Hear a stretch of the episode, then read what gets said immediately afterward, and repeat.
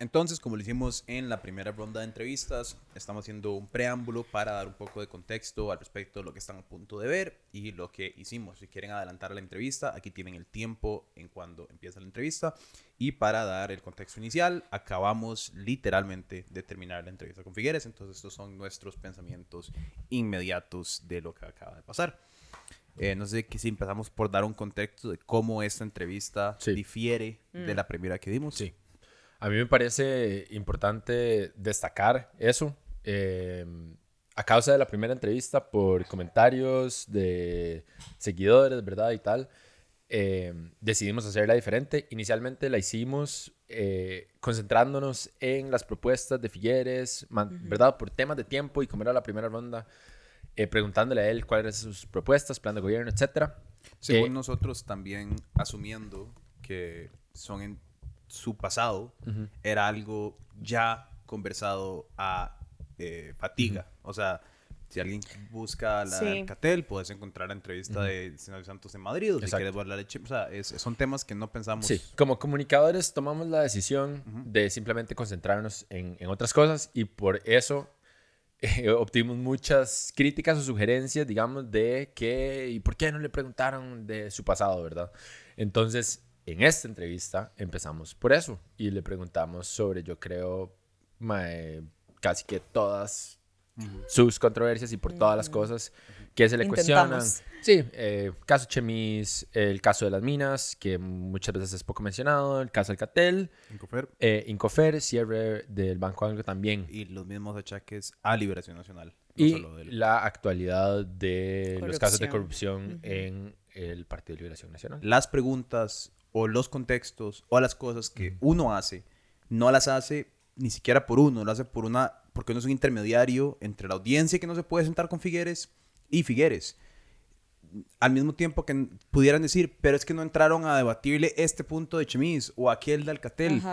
Entonces no llegas a preguntarle de la otra cosa. Es un ejercicio de comunicación al final, como vos decías, ser un intermediario entre las preguntas que tienen las personas que van a hacer un montón y nosotros mismos y la información que hay disponible de una forma que se lo podamos como, ¿verdad? Presentar a, en este caso, el candidato sin que sea, no sé, ilegal lo que estamos diciendo o fuera sin fundamento, ¿verdad? Entonces creo que es como, di, esa tarea, ¿verdad? Pesada que, que nos tocó, pero, pero di, espero sí que, que haya sido un poco más, que haya satisfecho esa sed, que yo la entiendo, pero también creo que gira en torno a que Figueres es un expresidente y una figura política con demasiada historia, ¿verdad? No todos los otros candidatos y candidatas eran así y creo que por eso es que tomamos esa decisión, porque, ¿verdad? A veces siento que nos han achacado, estar comprados, estar de un lado y es como... Y no, lo digo así abiertamente porque igual lo van a decir en los comentarios, ¿cierto? no. Entonces, es como, no, no lo estamos, simplemente quisimos, hasta cierto punto pienso yo, jugar limpio y darle la oportunidad a cada uno de hablar de lo que estaba poniendo en la mesa para este para esta campaña electoral, pero mm, di, ya nos tomamos la tarea de ahora en segunda ronda, que obviamente él está disputándoselo con Rodrigo, de hacer todas esas preguntas históricas que la gente estaba esperando, ¿no? Y es que más allá yo creo que evidencia en su enteridad el punto de que si vas a hablar de eso, entonces no puedes hablar de educación, no puedes hablar de salud, no puedes hablar de infraestructura, no puedes hablar de pobreza en profundidad es imposible. Porque, ah, de hecho, y ahora eso van a ser reclamos. Exacto. Ahora eso van a ser reclamos. Entonces, por eso digo yo, o sea, ya, ya la entrevista duró casi dos horas. Entonces, ya es por naturaleza mucho más extensa que cualquier entrevista de casi que cualquier otro medio que se ha tenido en televisión porque o en internet o en radio. Porque también le preguntamos cosas que nadie nunca le ha preguntado. Pero lo, lo, que, lo, que, lo que me lleva a decir es, ojalá esto entonces evidencie la razón y el motivo por lo cual uno no hace esto en una primera instancia. Ahora, si el reclamo es, pero ¿por qué no le preguntaron del plan de gobierno? Pueden irse a la, a la entrevista anterior. y mae, si quieren saber más detalles para contextualizarse sobre esta entrevista, pueden ver, los invito a ver el hasta ahora de Figueres. Sí. Antes de ver esta entrevista. Ustedes también infórmense y busquen, ¿verdad?, sobre estos casos. Nosotros los ponemos sobre la mesa y le hacemos la pregunta a Figueres, pero no podemos asegurar que todo lo que haya dicho sea verdad o no lo sea. ¿verdad? Es que ahí donde, ahí donde entra también la responsabilidad personal de cada persona. Ahí está la pregunta, ahí está la respuesta. Ahora ustedes determinen si es cierto o no y háganlo en base a hechos o no hechos. Ya si queremos, ¿verdad? Ya ahí- de ahí en adelante es responsabilidad personal de cada persona. Y que lo mismo se va a hacer con Chávez en el momento que venga. La pregunta va a estar formulada, la respuesta va a estar ahí y va a constar de cada persona en su propia entendimiento, ideología o fanatismo, ¿no? Eh, decir o no decir qué es cierto, qué no es cierto, qué le creen, qué no le creen. Eh, en fin, espero que disfruten la entrevista. Muchas gracias por verla. Eh, recuerden compartirla, suscribirse y aquí está nuestra conversación con José María Figueres. ¿Quieres segunda ronda? Toma uno. Toma uno. Eh, don José María, muchas gracias por venir aquí. Buenas tardes. Buenas tardes, encantado de estar aquí nuevamente. Eh, muchísimas gracias de verdad por el espacio. Eh, y bueno, don José María, después de la segunda ronda, eh, nosotros publicamos una nota en la que hablamos del candidato José María Figueres de Liberación Nacional de este partido centroizquierda. pasó a segunda ronda, ¿verdad? Centro izquierda. Ajá. A raíz de eso, se dio todo un debate en los comentarios porque muchas personas consideran imposible que usted fuese considerado de centro izquierda por todos los comportamientos, ¿verdad? M- más como neoliberales del Partido de Liberación Nacional a través de los años. Y por eso queremos preguntarle a usted cómo se clasifica usted ideológicamente y cómo calificaría el actuar ideológico de Liberación Nacional a través de los años. Pues yo, me, yo me considero una persona eh, sobre todo práctica, pragmático. Eh, veo las circunstancias, veo las oportunidades, veo las posibilidades, veo lo que me parece que más conviene hacer después de enterarme de los criterios más amplios para tomar una decisión y tomo una decisión. Entonces a lo largo de mi vida hay algunas decisiones que se podrían interpretar como socialdemócratas eh, y hay algunas otras decisiones que he tomado que se podrían interpretar en senso contrario. Por ejemplo, mi padre nacionalizó la banca en este país después de la revolución del 48. Yo llegué a la conclusión cuando estuvimos en gobierno de que habría que abrir el monopolio de las cuentas corrientes para que hubiera más competencia. Eh, recuerdo que en aquel momento, bueno, eso fue momentos de, de una decisión que causó desasosiego en algunas personas en Liberación Nacional. Pero a mí me pareció que era lo que había que hacer para servirle mucho mejor a las personas. Las instituciones de gobierno deben servirle a las personas, no son un fin en sí mismo, no son un centro de pensamiento ideológico, no, el Estado tiene que estar al servicio de las personas y por eso he tomado las decisiones como me parece que van más alineadas a los tiempos que vivimos y al servicio y a las personas y a la sociedad. Y en Liberación Nacional hay muchos miembros en esta familia, unos que están un poquito más a la izquierda del centro, unos que están un poquito más a la derecha del centro. A mí me parece que todos tienen eh, la más absoluta libertad eh, de pensar de la forma en que lo hacen eh, y que precisamente en ese confluir de varias opiniones o de varias corrientes de pensamiento está una de las fortalezas de Liberación Nacional. Qué aburrido sería que en Liberación Nacional todo el mundo pensara de la misma manera. No habría vigor híbrido y para una mata, eh, ¿verdad? Para una mata en agricultura el vigor híbrido es muy importante y yo pienso que en la vida de las instituciones también. Entonces, así como lo que yo interpreto de su respuesta es que para ciertas situaciones se puede interpretar que usted esté más centro derecha y en algunas otras circunstancias esté más hacia la centro izquierda dependiendo de qué tema estemos hablando. Así es, lo veo, lo veo con absoluto sentido práctico, pragmático. Ok. Ok, eh, bueno, hablando de ideologías políticas, don José María, en esta segunda ronda, eh, pues ya estamos viendo adhesiones, ¿verdad? Eh, por ejemplo, Natalia Díaz, que asumió un rol en la campaña de Rodrigo Chávez.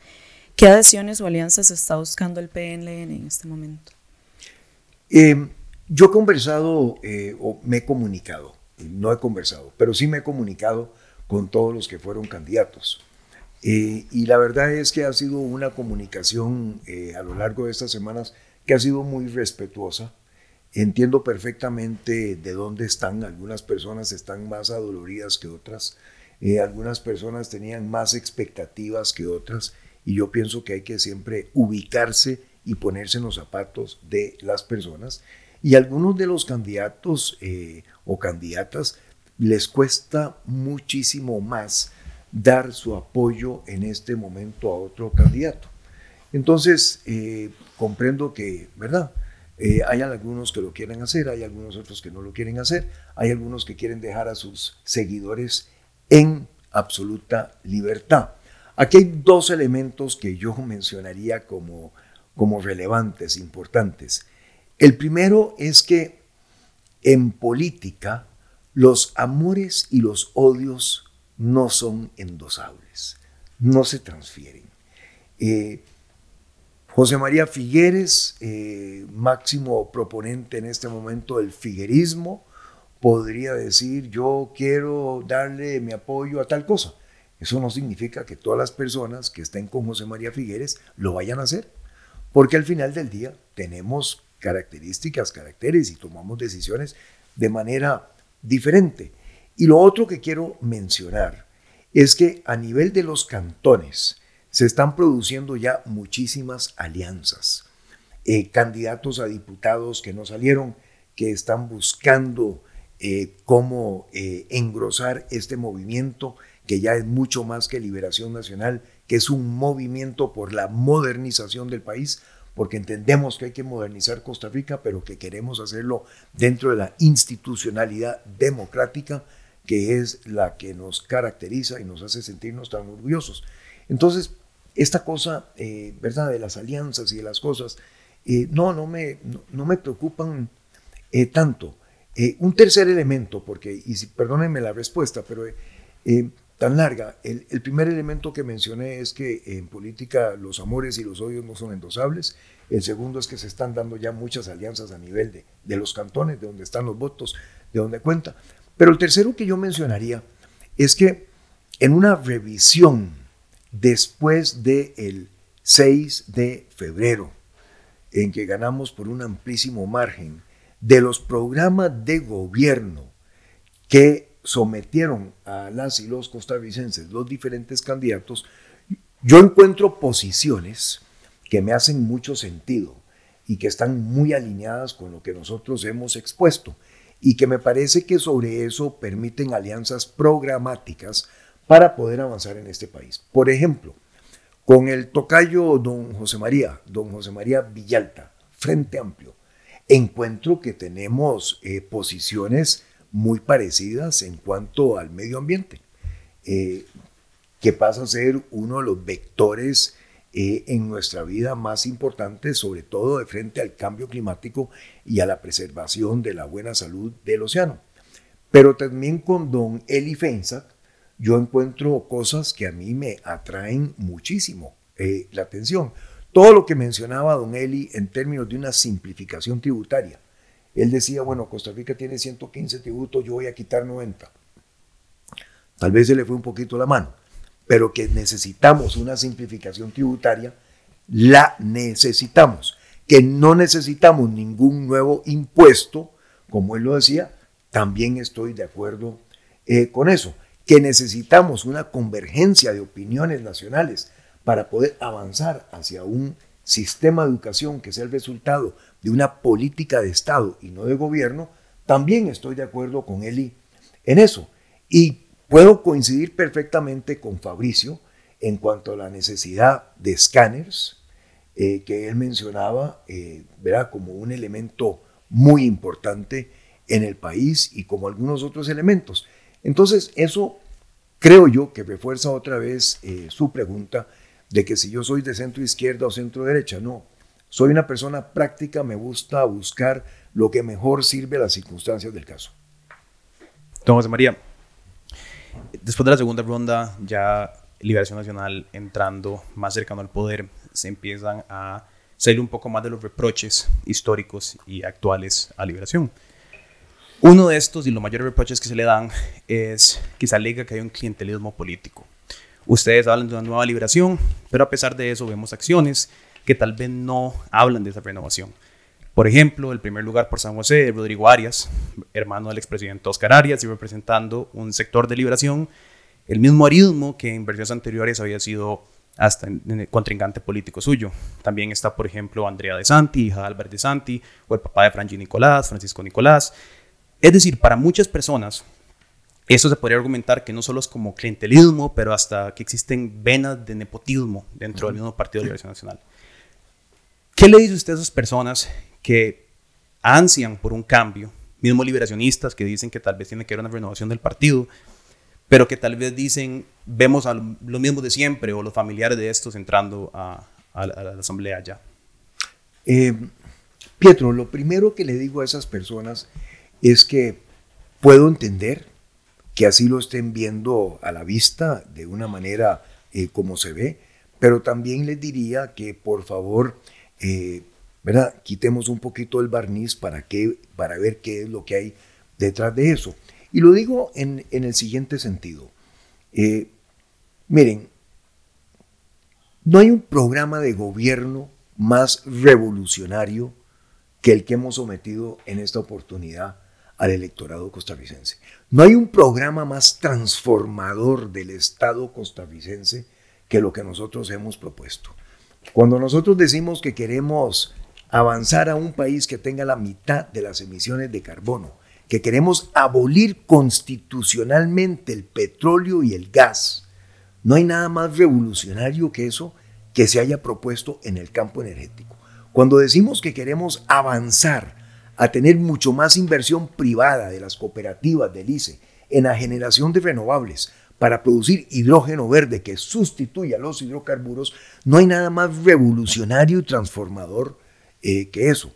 Cuando nosotros decimos que queremos avanzar a la exportación de servicios médicos en una gran alianza público-privada entre los hospitales de la caja y el sector privado de la salud en Costa Rica, porque tenemos a 500 millones de habitantes al sur del Panamá, 500 millones de habitantes al norte, estamos centrados para poder hacer lo que hizo Singapur en el sudeste asiático, exportación de servicios médicos, no hay nada más revolucionario que eso. Entonces, para ir a un gobierno que en el buen sentido de la palabra es revolucionario, es transformador de fondo, porque lo que estamos planteando es una nueva Costa Rica, con oportunidades, con empleo bien pagado, tecnológicamente avanzada, usted necesita gente de experiencia. ¿O es que vamos a seguir apostando a los experimentos políticos? No, yo necesito un equipo, una selección nacional que tenga experiencia, que tenga sangre joven también, eh, porque hay que ir pensando en los relevos generacionales, eh, pero que sobre todo contenga experiencia para una negociación en la Asamblea Legislativa. Eh, y la conformación de la Asamblea Legislativa, por cierto, es interesantísima porque me parece que muestra la sabiduría del voto de la familia costarricense, la forma en que conformó cuatro grandes bloques de diputados que facilita la negociación en lugar de tener una gran cantidad de fracción unipersonales. Pero usted ahí, para ponerse de acuerdo, necesita experiencia. Rodrigo Arias, dos veces ministro de la presidencia, encargado de la relación con todas las fracciones en el Congreso, tiene esa experiencia.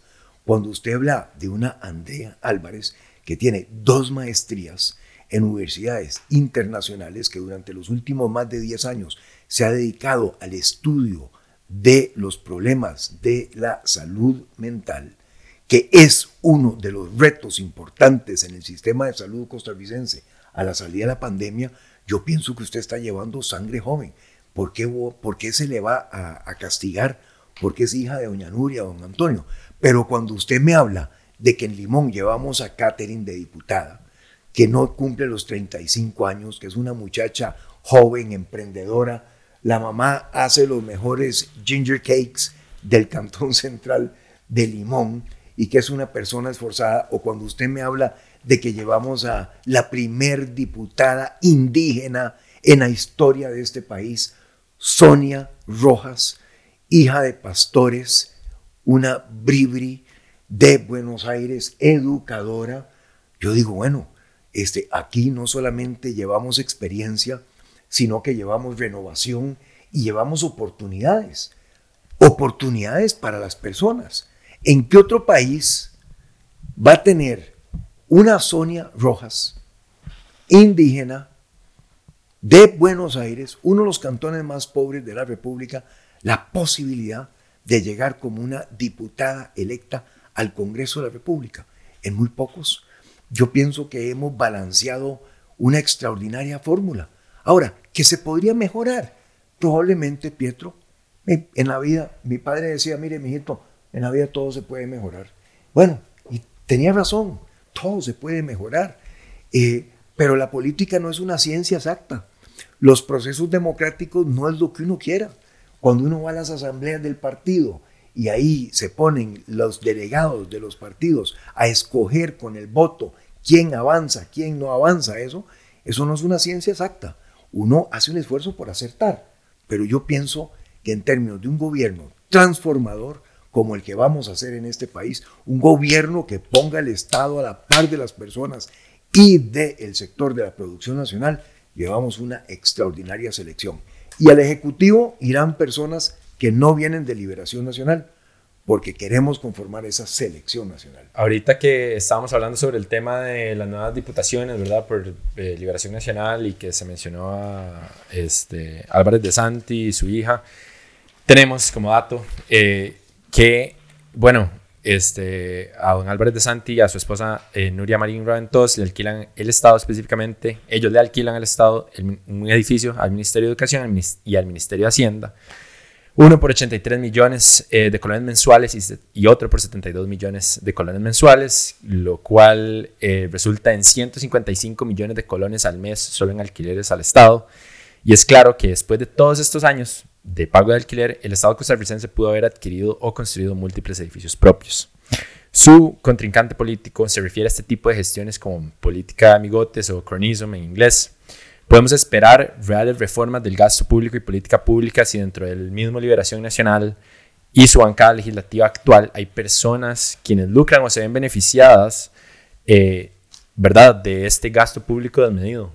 Por supuesto que sí podemos esperar cambios transformadores.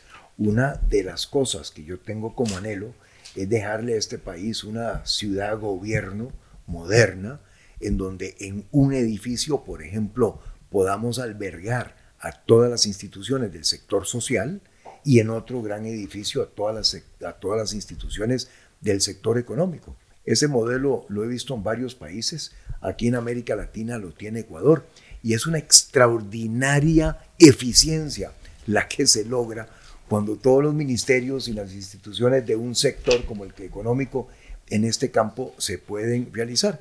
Y para eso el Estado tiene terrenos que no necesita comprar. Las explanadas y el terreno que tenemos donde está el Ministerio de Obras Públicas y Transportes hoy en día son extraordinarias para una ciudad, gobierno, que además en su construcción genere miles de oportunidades de trabajo porque no hay nada que reactive la economía o pocas cosas como la construcción. Y a eso vamos. Eh, que el Estado podría haberlo hecho mejor durante todos estos años, que debería de haber emprendido una ciudad-gobierno hace muchos años. Por supuesto que sí, claro que sí. A mí el que no lo haya hecho me enerva de la misma manera que tal vez lo moleste a usted o a otra persona o a usted que nos está viendo en este programa es que yo también me siento con eso eh, de ahí frustrado, eh, pero precisamente por eso es que voy a hacer algo para solucionarlo. Por eso es que quiero volver a gobierno. Por eso es que quiero ir a hacer, no un gobierno más, Pietro, no, es que ya estuve en gobierno. Quiero ir a ser el mejor gobierno en la historia reciente de este país. Estoy claro de la responsabilidad que tenemos encima. Una Costa Rica que es de los 10 países más desiguales del mundo. Una Costa Rica en donde los jóvenes tienen el nivel de desempleo más alto de América Latina. No, no, aquí las cosas están mal y el Estado no está respondiendo. Claro que queremos arreglar eso, pero queremos arreglarlo con el Estado, es decir, con la transformación del Estado. Y eso se puede hacer, ya lo hice. No es cuestión de agarrar a patadas la institucionalidad de este país, de decir, bueno, es que si el Congreso no trabaja, voy a gobernar por referéndum. referéndum aquí dura dos años en organizarse. ¿Y cuántos cientos de millones de colones cuesta? No, no. Eh, es que eh, se necesita haber pasado por gobierno, se necesita experiencia para saber cómo es que funcionan las cosas y cómo es que nos podemos mover rápidamente, con eficacia y eficiencia, como lo quiere la familia costarricense y como también lo quiero yo. Pasemos a Ciudad Gobierno. Revisemos todos los otros alquileres. Revisemos los alquileres que están pagando los bancos, que están pagando las instituciones descentralizadas. Revisemos eh, los márgenes de intermediación de las instituciones del Estado.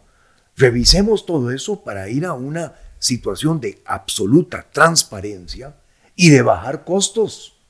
Para eso es que se va a gobierno. Eso es parte de la responsabilidad. Pero eso no es todo. A gobierno se va para hacer esas cosas que son la administración que uno tiene que hacer. Un buen gerente en una empresa tiene que ver cómo baja costos todo el tiempo.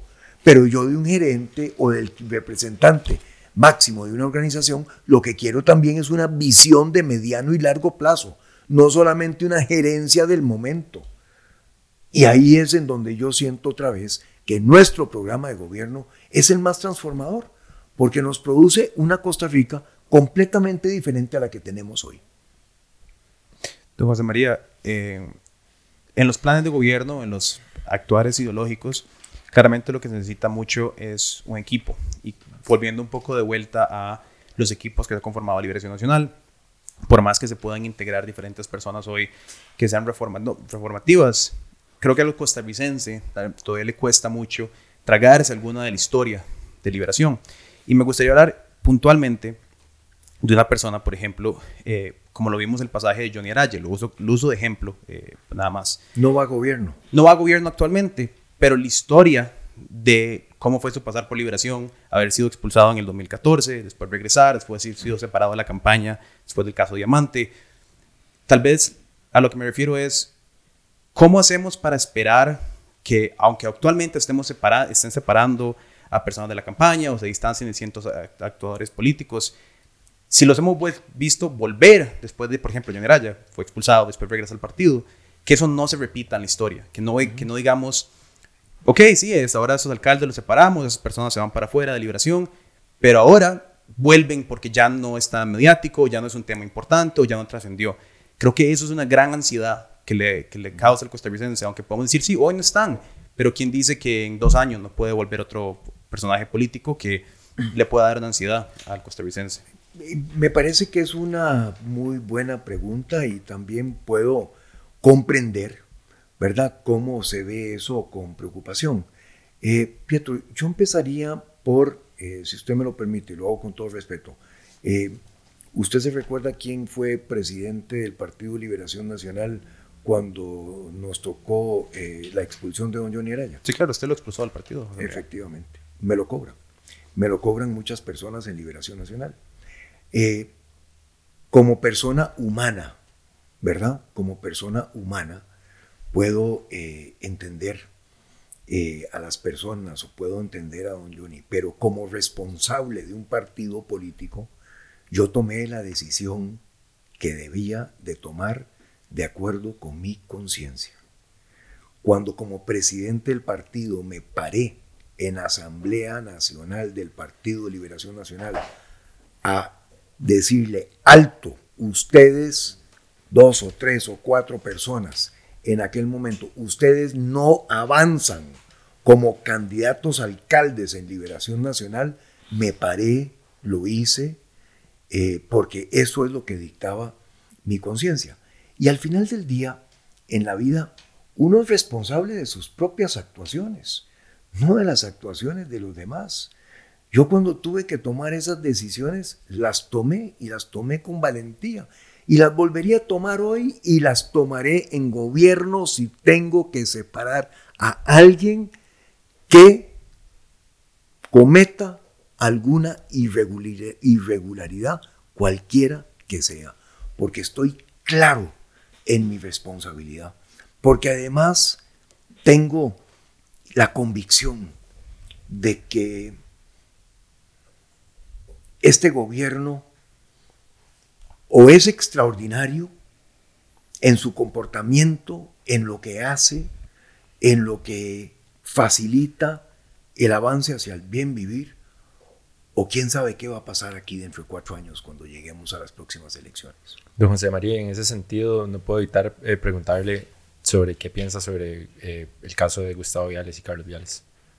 Con todo el tema de que el Carlos Viales, eh, digo, sí, perdón, Gustavo Viales, ¿verdad? Eh, visitó la casa de un presunto narcotraficante y que de ahí en la finca de, de Darwin González, un presunto narcotraficante, construyeron un puente con fondos de la Municipalidad de Corredores.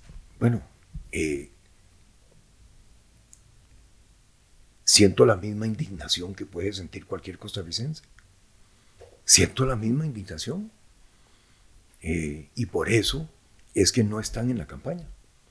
Y por eso es que Gustavo Viales no está fungiendo como secretario general del Partido de Liberación Nacional. Yo siento la misma indignación. Yo también soy una, yo no soy, eh, ¿verdad?, aterrizado de Marte o de Júpiter. Eh, no, yo soy un costarricense, me siento orgulloso de mi país. Yo amo este país, como ustedes también lo aman, y como usted también. Cuando suceden esas cosas, yo siento el mismo coraje y el mismo nivel de indignación. Ellos tendrán que responder ante las autoridades competentes, el Poder Judicial, como debe responder cualquier persona en este país. Pero ya que usted me plantea algo que tal vez o posiblemente, como sea, pone el tema del narcotráfico sobre la picota, déjeme decirle que de las preocupaciones que tengo es el retomar la seguridad ciudadana en este país y el combate de la narcoactividad. Un Estado tiene dos responsabilidades fundamentales. Una es cuidar, garantizar el territorio nacional. Y la otra es, por supuesto, resguardar bien y garantizar la seguridad y el desarrollo de las personas que viven en ese territorio, en el Estado. Y como Estado estamos fallando en el tema de la seguridad ciudadana, sobre todo con respecto a las mujeres. Lo que estamos viendo en, en Costa Rica, los casos que hemos visto de violaciones, de femicidios, no son admisibles desde ningún punto de vista. Todas las personas tenemos derechos y, en esta sociedad hay que hacer valer esos derechos. Y en ese caso, las autoridades deben actuar y actuarán con mucho mayor contundencia, porque se deben respetar los derechos de las personas. Pero en el caso de la narcoactividad, voy tres puntos más allá. Primero que todo, eh, después de haber estudiado este reto que tiene la humanidad muchísimo, hoy en día considero que el, problema de la drogadicción no debe ser más visto como un problema penal, debe ser visto como un problema médico, un problema de salud. Segundo, en el combate del narcotráfico, además de las cosas que siempre se dicen que hay que hacerlas, que es meter la tecnología, mejorar la coordinación entre los cuerpos de policía, coordinar con otros países, eh, todo eso, la capacitación. Bueno, además de eso, voy a empeñarme para que avancemos con dos proyectos de ley. El primero tiene que ver con la extinción de dominio.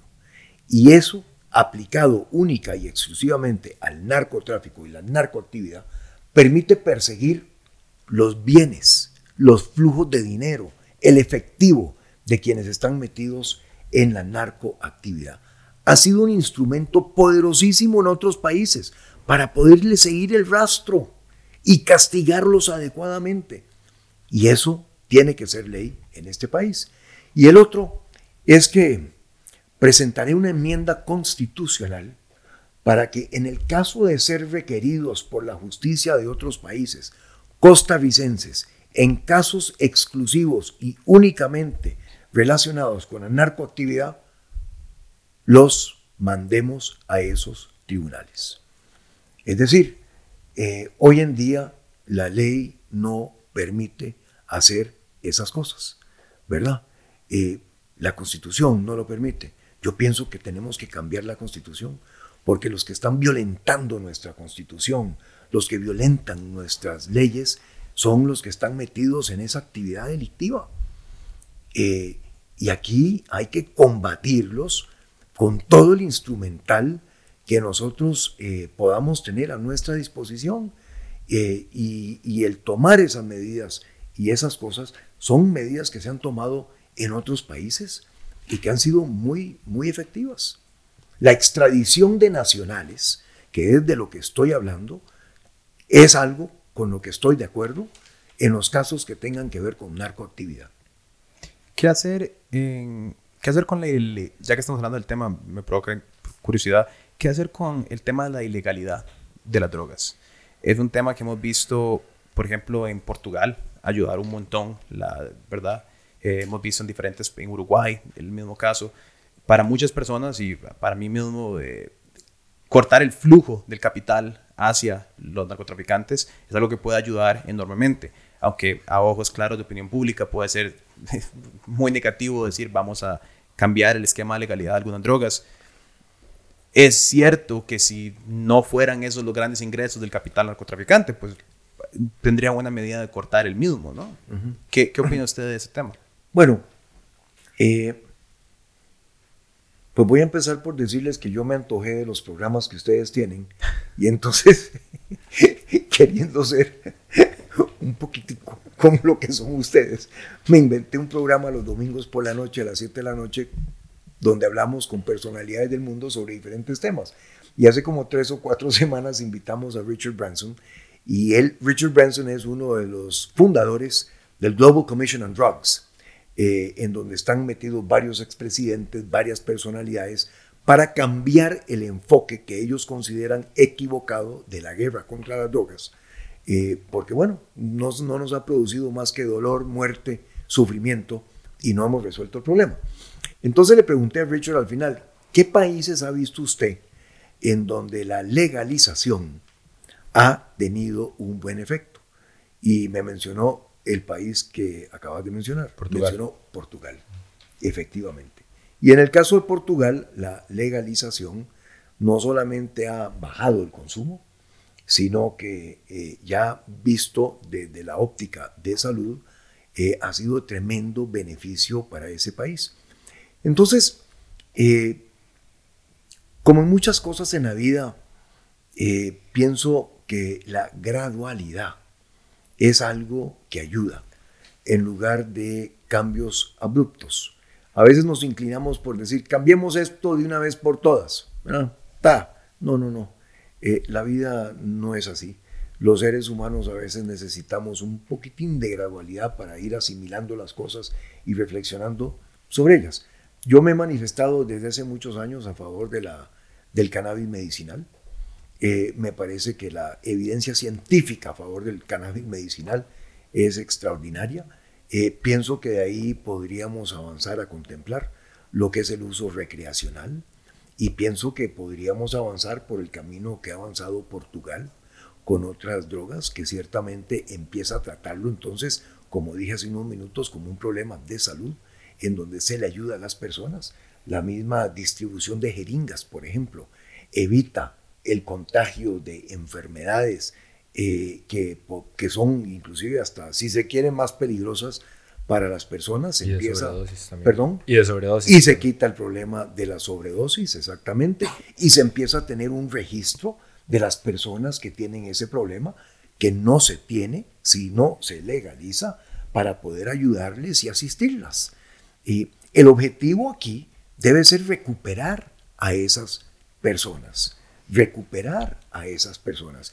Y ahí es en donde yo me siento también tan orgulloso de programas que veo que están haciendo eh, iglesias de diferentes denominaciones en este país. Yo eh, he citado y, cada vez que paso por ahí, eh, por el centro Canán, aquí en Alajuelita, cerquita donde estamos, y veo lo que ha hecho el pastor Carlos Córdoba, la reinserción de personas privadas de libertad, que a mí me parece extraordinario lo que hace.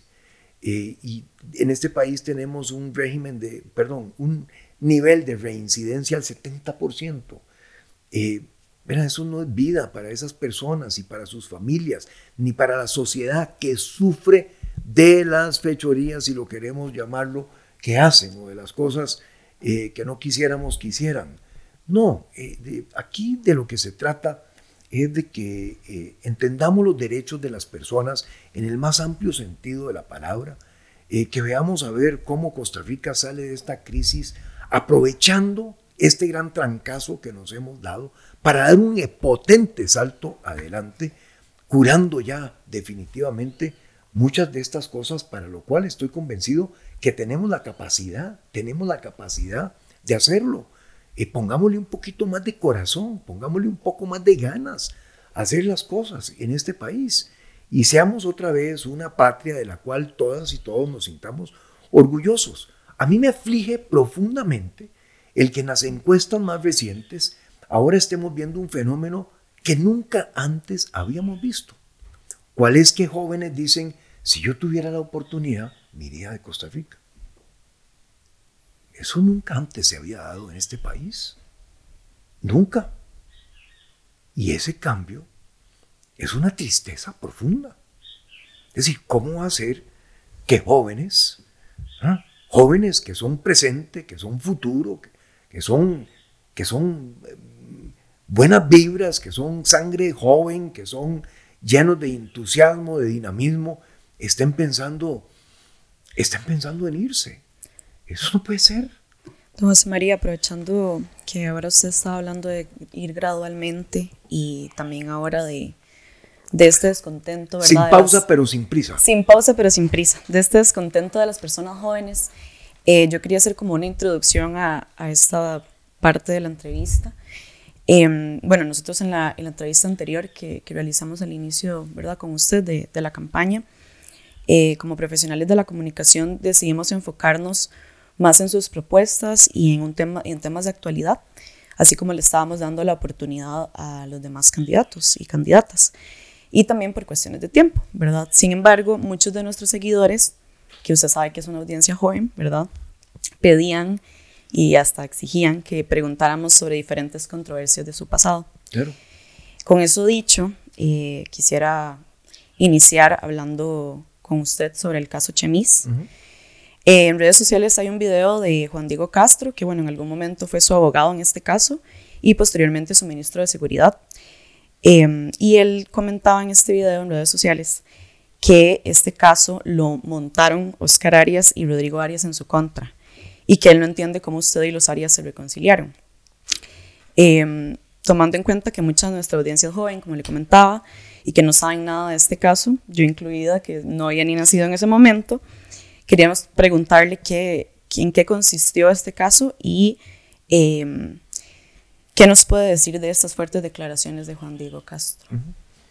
Ese es un caso antiquísimo, de por allá por los 1970s, en que eh, lamentablemente, eh, y digo lamentable porque todo fallecimiento es lamentable, lamentablemente falleció una persona que estaba dedicada al tráfico de drogas eh, y se me quiso vincular a mí como parte de ese de ese fallecimiento de esa persona, que nunca llegó eh, a nada, nunca fui ni siquiera cuestionado por ningún fiscal, ni llevado a juicio, ni mucho menos.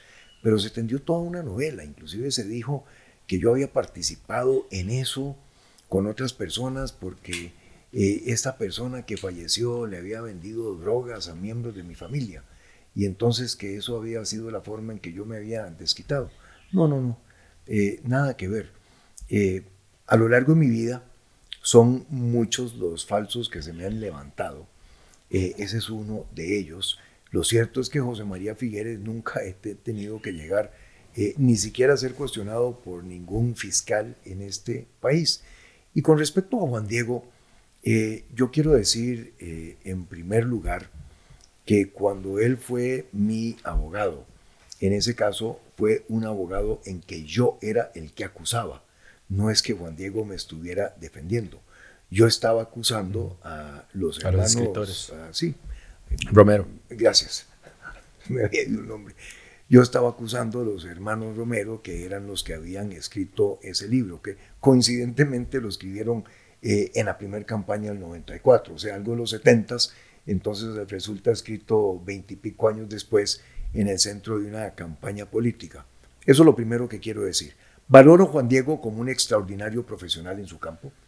Eh, en algunas opiniones que él ha eh, expresado sobre, sobre cosas que tienen que ver con el desarrollo nacional, estoy eh, de acuerdo con Juan Diego, en otras no estoy de acuerdo. Para muchas personas es un referente en este país. Eh, él tendrá su opinión sobre por qué es que yo he mostrado tener la capacidad de unir a la familia liberacionista. Eh, yo no soy responsable de lo que él piense. En ese sentido, soy responsable de mis actos. Porque en la vida uno es responsable de lo que uno hace y de lo que uno dice, no de lo que digan los demás o de lo que hagan ellos. Y yo en esta oportunidad regresé a la política para unir, no regresé para pelear. Eh, no tengo tiempo para pelear.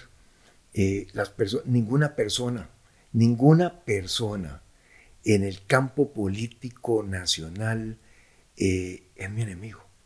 ni Rodrigo, ni Pilar, ni nadie. No, no. Con ellos no es la cosa. la cosa es con lo que pasa en el país. Yo sí, yo sí soy bueno también para pelear, pero no voy a pelear con las personas. Voy a pelear con la pobreza que hay en este país. Voy a pelear, voy a pelear para que los niños tengan eh, comida. Eh, voy a pelear para que tengamos eh, vivienda digna.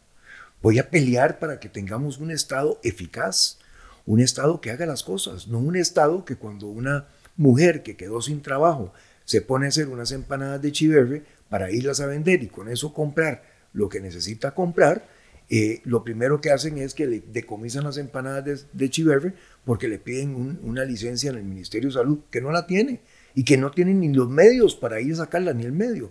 A mí me, indignó, yo no sé si ustedes lo vieron o ustedes, eh, me indignó hace unos meses cuando veo a una pobre señora que me dicen que fue en el Cantón Central de Limón, eh, que anda ahí con un cochecito vendiendo unos limones. Pasa un vehículo de la fuerza pública le pide el permiso, no tiene ningún permiso, le decomisan los limones, le decomisan el, el, carrito. Yo no sé si ustedes lo vieron. Y la señora se pone prácticamente a llorar, se pone a gritar, se pone a decir, no se lleven, por favor, eso, me estoy ganando la vida.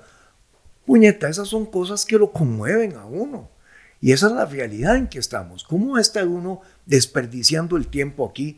Que si me dijo, que si le dije, que si me frunció el ceño, que si que si me hizo una mueca, que si, ¿verdad? No, no, para eso yo no tengo tiempo y no tengo disposición y no tengo ánimo. Los retos que tiene el país son extraordinarios y aquí tenemos que converger, que buscar puntos de coincidencia, que avanzar. Don José María, para seguir. Sí. Eh, y dar la oportunidad también a ustedes de que conteste estas preguntas, que son preguntas de que genuinamente la gente quiere escuchar de usted qué tiene que decir, ¿verdad? Sí, señor. Hablemos de un tema que no sale a relucir mucho. Eh, aquí me tomo la libertad de dar un poco de contexto y usted me corrige si piensa que algo es incorrecto. Ok, con toda libertad. Ok, ahora, en relación a los bonos Jung y el escándalo de 1982.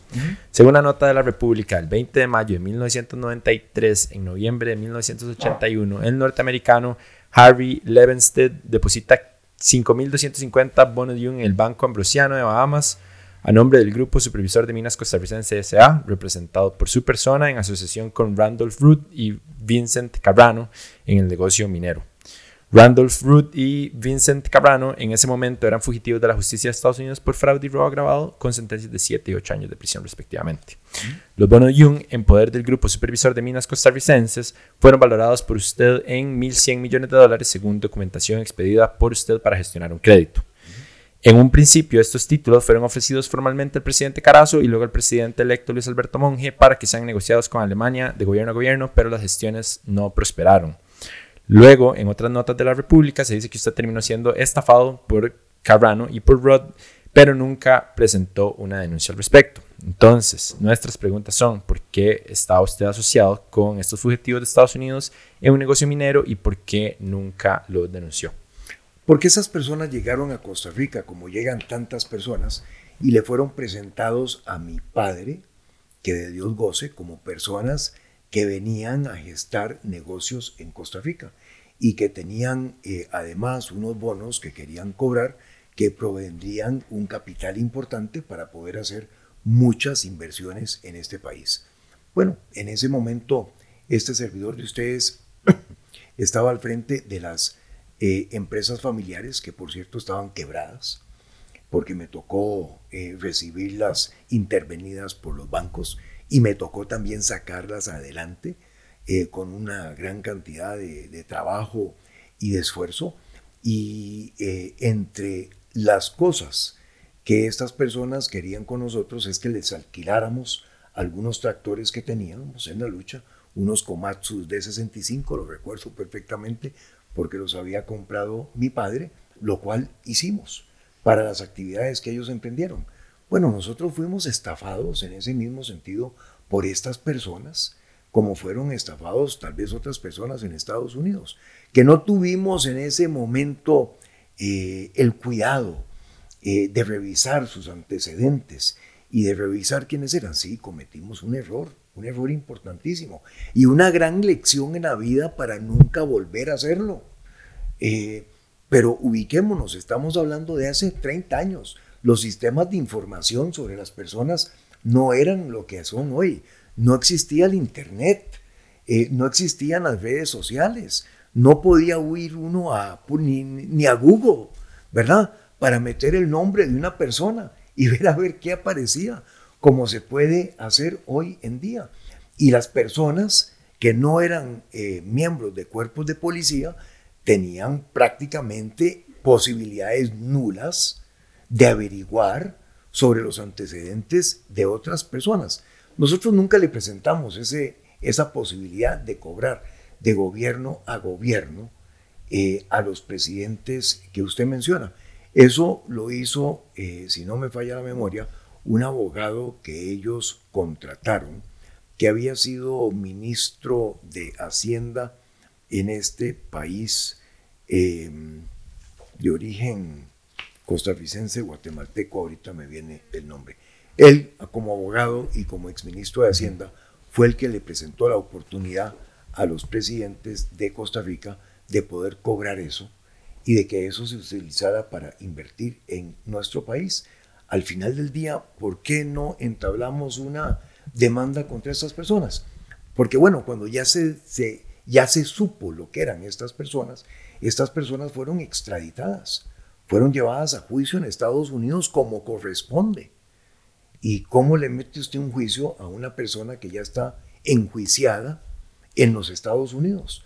No hay posibilidad de hacerlo, o al menos en aquel entonces, los costos a lo que eso nos hubiera llevado eran costos que, bueno, no estábamos en la posibilidad de pagar. Pero lo que me dejó esa enseñanza eh, de por vida, de por vida, es que uno debe ser absolutamente meticuloso, cuidadoso, riguroso en revisar los antecedentes de las personas con quienes uno va a tratar en cualquier circunstancia en la vida, ya sea en la vida privada o ya sea en la vida pública. Y a mí me parece que uno tiene que aprender de cuando de las experiencias positivas y de las experiencias horrorosas como esta. De todas ellas hay que aprender porque de todas se puede extraer valor para el futuro. Tomás María, hablemos de el famoso caso Alcatel. Eh, aquí me voy a tomar la libertad, porque el tema se ha tocado hasta el cansancio, de, asumir que nuestra audiencia conoce el caso y si no lo conocen, invitarlos a ver el resumen que hicimos del caso en nuestra plataforma. Sabemos, por extensa historia, que usted argumenta y la evidencia lo dice, está en lo correcto que a pesar de sido investigado por varios entes y comisiones, sus pagos recibidos por la empresa Alcatel nunca incurrieron en un delito. Me corrigen. Eh, Habiendo dicho eso, la pregunta no es tanto sobre la, legalidad del caso, que se ha discutido hasta el cansancio, sino tal vez lo que me causa interrogante a mí es la moralidad del caso. ¿Le parece a usted correcto, desde una perspectiva ética, hoy, viéndolo para atrás, que un expresidente de un país, el cual obviamente podría llegar a tener poder o influencia sobre el Estado por su posición o su exposición, cumple un rol de asesoría en cuanto a materias de licitaciones del mismo país que él presidió. Es decir, viéndolo para atrás, ¿considera usted que las actuaciones de ese momento fueron bien hechas? Todas las actuaciones a lo largo de mi vida, como profesional como empresario y como funcionario público han estado no solamente dentro del marco eh, legal costarricense, sino que han estado dentro del marco ético de la, del desenvolvimiento que yo en ese momento tenía. Vamos a ver. Eh, ya yo ni siquiera era funcionario público. Había salido de gobierno hacía cuatro o cinco años. En ese momento yo no estaba pensando volver a la política, ni mucho menos. Estaba desempeñándome en mi campo profesional eh, como me desempeñé durante 10 años antes de ir al servicio público. Y yo pienso, Pietro, que un profesional eh, que va al servicio público durante unos años, como fui, eh, con mucha honra y sobre todo con mucho agradecimiento a las y a los costarricenses que me dieron esa oportunidad, no tiene que quedar marcado para siempre de no poder volver a ejercer su profesión, eh, más si está altamente calificado para ejercer su profesión y una asesoría como la que di en este caso.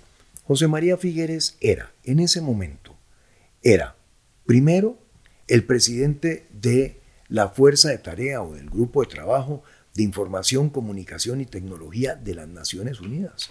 O sea, yo reportaba a Kofi Annan en cosas que tenían que ver con información, comunicación y tecnología en los países. Estaba en la junta directiva de Terramark, una empresa norteamericana con acciones en bolsa.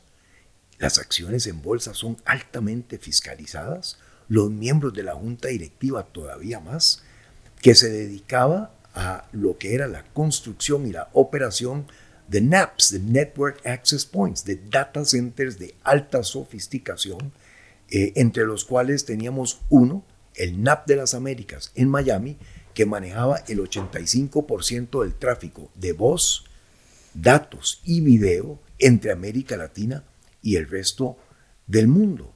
Eh, es decir, eh, estaba en la junta asesora de British Telecom, ¿verdad? que es por decirlo el ICE de Gran Bretaña, solamente que en la dimensión de Gran Bretaña.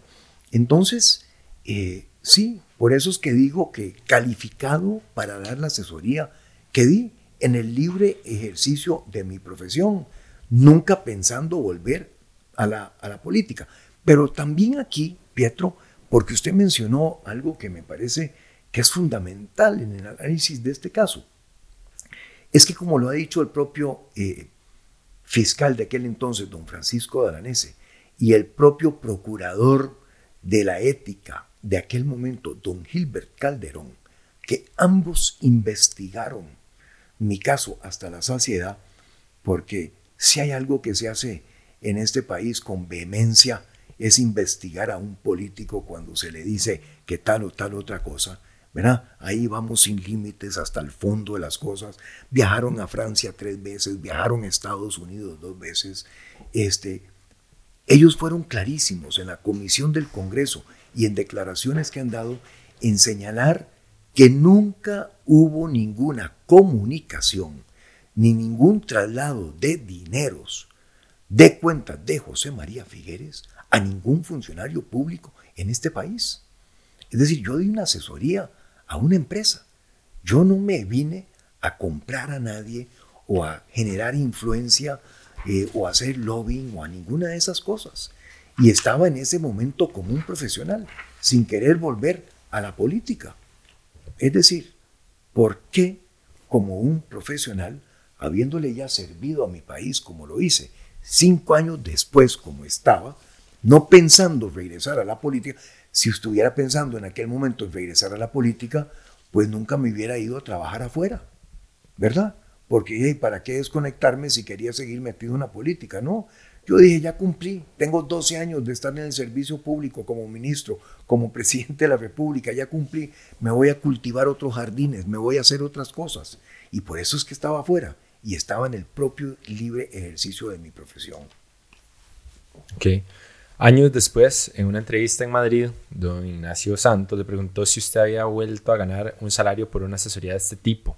Una, eh, una pregunta que pretende contextualizar si era realista que usted ganara esos montos, ¿verdad? En ese momento. En ese momento usted dijo que usted y Cito jugaba en las primeras ligas y que esos salarios eran habituales. Entonces hoy queremos reiterarle la pregunta de si usted ha vuelto en todos estos años a recibir una remuneración comparable por un tipo de asesoría así.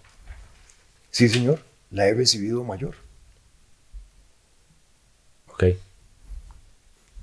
No, esa- esa- la Sí, sí, pregu- sí, sí, la no, juego, pregunta. sí, sí, No, no, no. eh, Sí, sí. juego, juego, he jugado en primeras ligas, ¿verdad? He sido, a ver, este, con toda humildad, pero con todo respeto.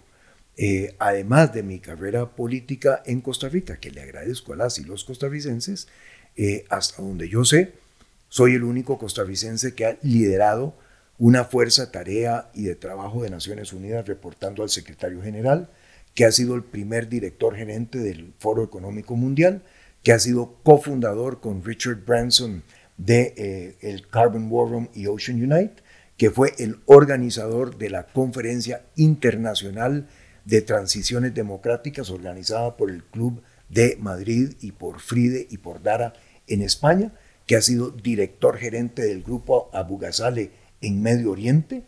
Eh, en fin, eh, ese es mi currículum.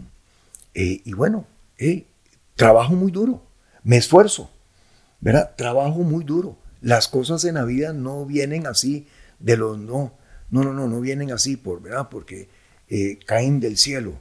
Hay, hay que trabajar duro. Eh, y ese trabajo y esa, esa, ese, esa determinación que yo tengo de siempre sacar adelante las cosas, de volverme a levantar cuando me caigo, de aprender de esas experiencias, de tomar decisiones duras, difíciles en gobierno, de tener los contactos internacionales. Esto es lo que yo vengo a ofrecer en esta coyuntura en que hay que rescatar a Costa Rica. Absolutamente. Eh, a tan solo seis meses de iniciar su primera gestión presidencial, eh, aparece un caso que en retrospectiva para algunas personas continúa siendo controversial, que es el cierre del Banco Anglo. Eh, ese fue intervenido y cerrado al descubrir una serie de escalabros financieros, eh, en- entre otras acciones del banco. En retrospectiva, eh, de nuevo, ¿le parece a usted que se manejó bien el cierre del banco en ese entonces? ¿Hubiera hecho algo diferente conociendo el camino que ha caminado? Eh, considerando cosas como, por ejemplo, que el cierre del banco causó al menos 35 millones de colones en pérdidas y que muchos costarricenses se vieron afectados por el mismo cierre del banco. Em, bueno, primero empecemos por las personas, que es lo más importante. Ningún ahorrante en el Banco Anglo perdió ni un solo centavo. Eh, a todas se les pagaron todos sus ahorros.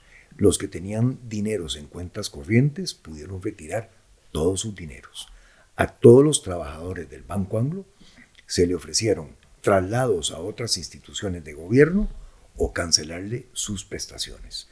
Porque aquí, como dije al principio, lo más importante son las personas. El gobierno, esa es la función, cuidar a las personas. Entonces, desde ese punto de vista, las cosas se hicieron bien. Las cosas se hicieron bien desde el momento en que, enterado de que habían problemas de desfalco, de posible corrupción en el Banco Anglo, solicité personalmente al presidente del Banco Central que interviniera la institución y se intervino. Y la intervención profesional del banco fue la que recomendó al Consejo de Gobierno cerrar esa institución.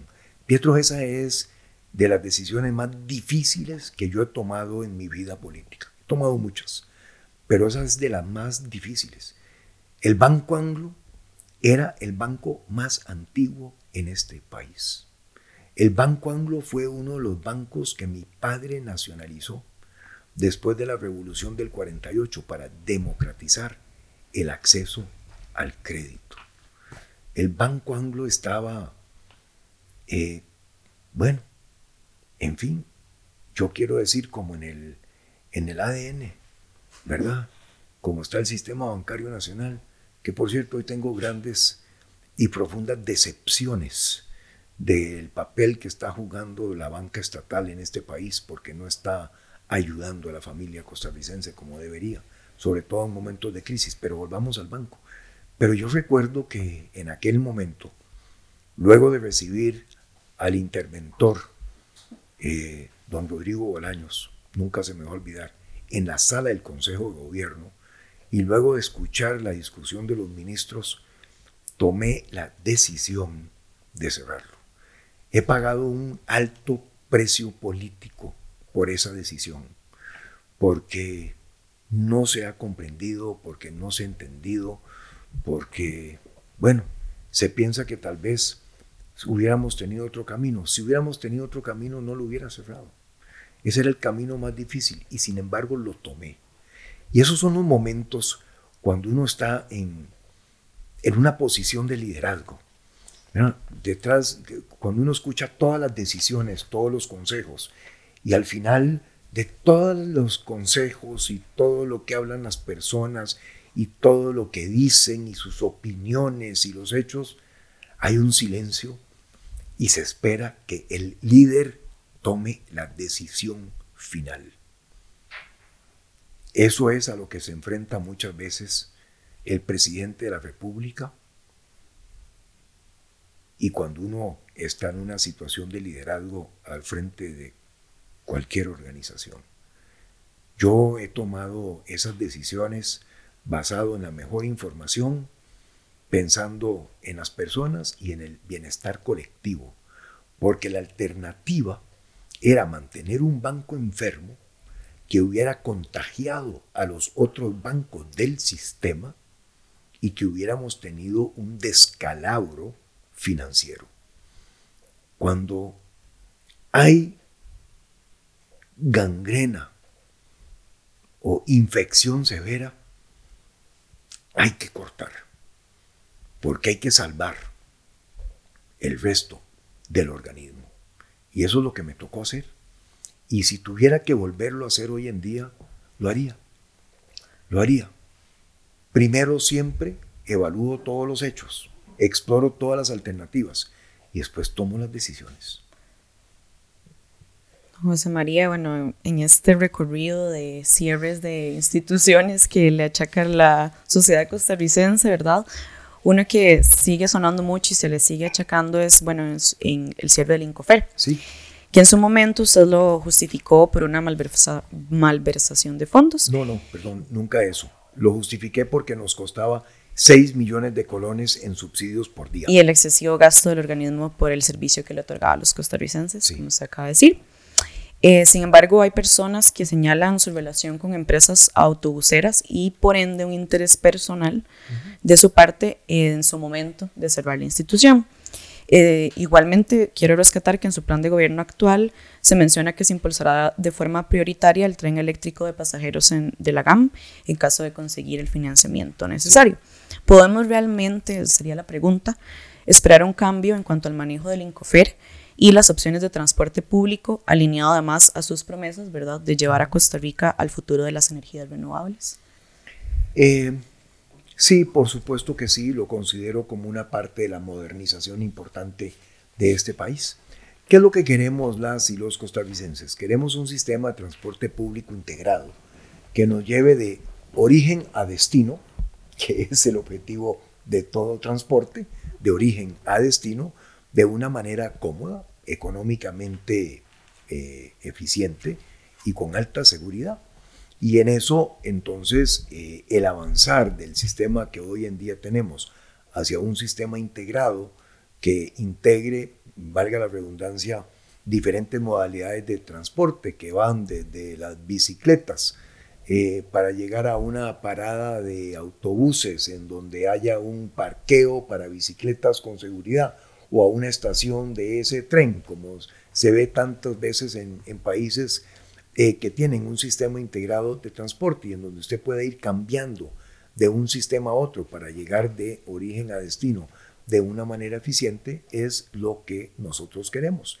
El transporte público en este país se nos ha quedado en ese sentido rezagado, a pesar de que hay eh, muchas personas y cooperativas también que se han dedicado con muchísimo esmero a intentar tener los mejores eh, autobuses y los mejores servicios y, y- y bueno, y brindar dentro de la medida posible lo mejor que se puede. Eh, yo pienso que aquí hay una falencia importante por el CTP, el Consejo de Transporte Público, una dependencia del MOP, una de tantas dependencias del MOP que hemos descentralizado a lo largo de los años, pensando que al descentralizarlas iban a poder enfocarse mucho más en su área de competencia, pero que no ha sido el caso. Y hoy en día hay que volver a recoger esa gran cantidad de instituciones, 11 o 12, poner orden en la casa eh, y que haya una clara rectoría política por parte de la ministra o ministro de Obras Públicas y Transportes, porque al final del día eh, lo que queremos eh, y lo que necesitamos en Costa Rica es que haya rendición de cuentas, que los que vamos a gobierno rindamos cuentas. Eh, y por lo tanto, bueno, ya me desvié aquí de su pregunta al tren, pero no quiero, quiero volver a rendición de cuentas. Sí, y en la discúlpeme, próxima pregunta. discu- ah, bueno, perfecto. Sí. Ok. Pero, pero, pero quiero terminar de contestarle. Sí, sí quiero que avancemos en esa dirección. Me he manifestado a favor eh, de un sistema interurbano. Eh, me parece que los dos préstamos que se negociaron, se negociaron en condiciones absolutamente extraordinarias.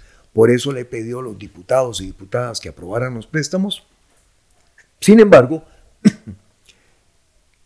prefiero que con los préstamos en la mano, Costa Rica saque un cartel internacional en donde le diga al mundo, mire, tenemos por un lado esta necesidad de transporte, por otro lado tenemos estos recursos. Ahora sí, mundo, venga, dígame, ¿qué me ofrece? ¿Qué modalidades de transporte? Eh, y, cómo, y cómo se, se establecen esas modalidades. Es decir, no me parece que nosotros debamos decirle al mundo que queremos un ancho de vida tal, eh, con un voltaje tal para las locomotoras, con tantos carros por tren, porque eso es limitar las alternativas y las posibilidades.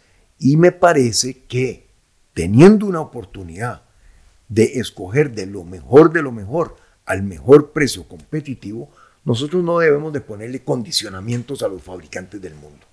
Eso con respecto al tren. Estoy a favor también de otro tren, que es el TELCA, el tren eléctrico del Caribe.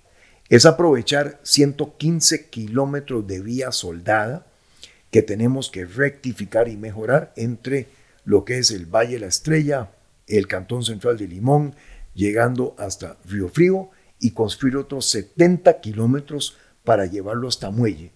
Ese tren nace con un tránsito de 5 o 6 mil furgones eh, por semana, que es ya una carga apreciable de carga de exportación.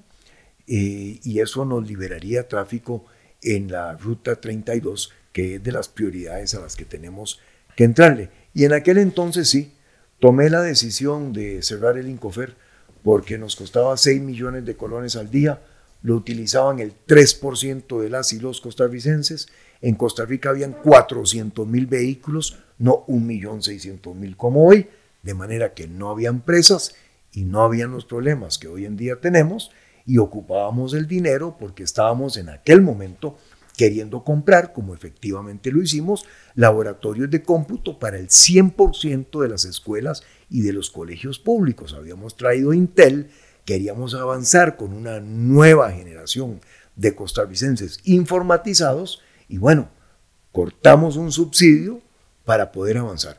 Por cierto que esto de las instituciones, a mí me, no, no deja de causarme eh, extrañeza. Eh, lo siguiente, eh, por un lado, muchas y muchos costarricenses me reclaman, Figueres, usted cerró el Incofer, Figueres, usted cerró el Banco Anglo. Y por otro lado, me dicen, ah, es que Figueres es un estatista, va a defender el Estado, no va a cerrar ninguna institución, no va a cambiar ningún programa. O sea, eh, ¿verdad? Soy el único presidente que ha tenido el valor de cerrar instituciones de cuajo cuando hubo que hacerlo por medidas que eran necesarias. Eh, pero también se dice, este es el estatista. No, eh, eh, eso es una ambivalencia que me cuesta comprender. Tal vez puede provenir de esa incertidumbre, tal vez que causa no tener una ideología política, se pudiera decir, más definida, como comenzamos la entrevista. De hecho, que eso es una pregunta que tenemos, ¿verdad? Porque efectivamente, muchísimas personas dicen que, ¿verdad? Esto puede ser una continuación del PAC o que eh, en, eh, en cierto momento Carlos Alvarado habló de reformar Recope y obviamente eso nunca pasó. Pero cuando se habla hoy del cierre de instituciones, como usted dice, que ya hizo, no vemos necesariamente una, una clara definición de si eso se va a hacer o no se va a hacer. Y ya tenemos evidencia histórica, por ejemplo, el FANAL, ¿verdad? Consumiendo el 95% del presupuesto del CTP, del CNP en deudas. Eh, tenemos a Recope, una institución que no me puedo imaginar haya un costarricense más allá de los mismos de Recope que, que realmente se sientan muy entusiasmados por la continuación de Recope, ¿verdad? Eh, entonces, sí, creo que, como usted dice, hay una ambivalencia enorme en, en que muchos costarricenses le reclaman el cierre del Anglo y, y de Incofer, y otros, ¿verdad? Dicen como, esa es una continuación del gran estatismo. Pero tal vez es por esa misma falta de claridad que, que, que puede existir desde la, desde la primera pregunta.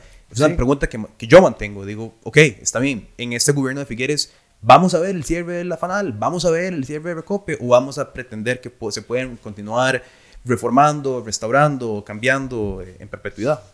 Y creo que también para agregar a eso de Pietro, en un contexto en que Liberación y Don Oscar Arias en algún momento emplearon a muchísima gente en el Estado para poder, ¿verdad?, atacar la crisis de empleo de ese momento, que en su momento era necesario, no, no sabemos, pero es algo que seguimos acarreando, ¿verdad? Entonces, Claro. Eh, les agradezco la, la- la- la ayuda en eso, para, de verdad, para entender esta, ¿verdad? Esta, esta situación que les planteaba. Eh, tal vez empiezo por el plan escudo. Eh, yo pienso que uno de los errores que solemos cometer los seres humanos es que analizamos lo que pasó en el pasado sin ponernos en las circunstancias en que se tomaron esas decisiones. Y yo quiero recordar de que la crisis financiera del 2008, 2009, 2010 fue la crisis financiera más profunda que ha vivido el planeta desde la Gran Depresión en 1927, cuando las personas en Nueva York se tiraban por las ventanas de los edificios por lo que había pasado en la bolsa y por lo- el derrumbe eh, del mundo financiero y del mundo bursátil. Entonces, la crisis del 2009 y el 2010 no es algo que se pueda eh, tomar eh, a la ligera. Todos los países responsables implementaron su propia versión del plan escudo, algunos de una manera o algunos de otra. Y lo que se planteó aquí por el gobierno de Don Oscar fue precisamente una intervención del Estado, eh, ¿verdad? vía más gasto, que en aquel momento es lo que sostuvo la economía de que no fuéramos a tener un colapso. Acordémonos la forma en que colapsó la economía inclusive de los Estados Unidos. Eh, los millones de hogares eh, que tuvieron que ser la- las casas, los millones de casas que fueran devueltos a los bancos porque las familias no podían pagar, los millones de personas que perdieron el trabajo, perdieron sus bienes, perdieron su carro, instituciones financieras, Lehman Brothers. ¿Quién iba a decir que un banco con la trayectoria internacional de Lehman Brothers iba a cerrar en la crisis financiera del 2009 y del 2010? O sea, esto no fue, eh, ¿verdad? Eh, como una cosita chiquitica. No, esto fue un, un socollón, esto fue un terremoto, esto fue un tsunami, ahora que esa palabra está de moda. Esto fue un eh, tsunami verdadero, eh, ¿verdad? Eh, los tsunamis todos son destructivos. Yo no conozco, por cierto, ninguno que sea positivo, ¿verdad? Pero este fue un tsunami en el campo financiero que se trajo abajo a Lehman Brothers y, y a muchas otras instituciones. Aquí el gobierno hizo lo que tenía que hacer y lo que pudo con el plan escudo. Entonces, sí, que bueno, que después de eso tal vez deberíamos de haber tomado algunas medidas correctivas cuando se restableció la economía. Probablemente que sí.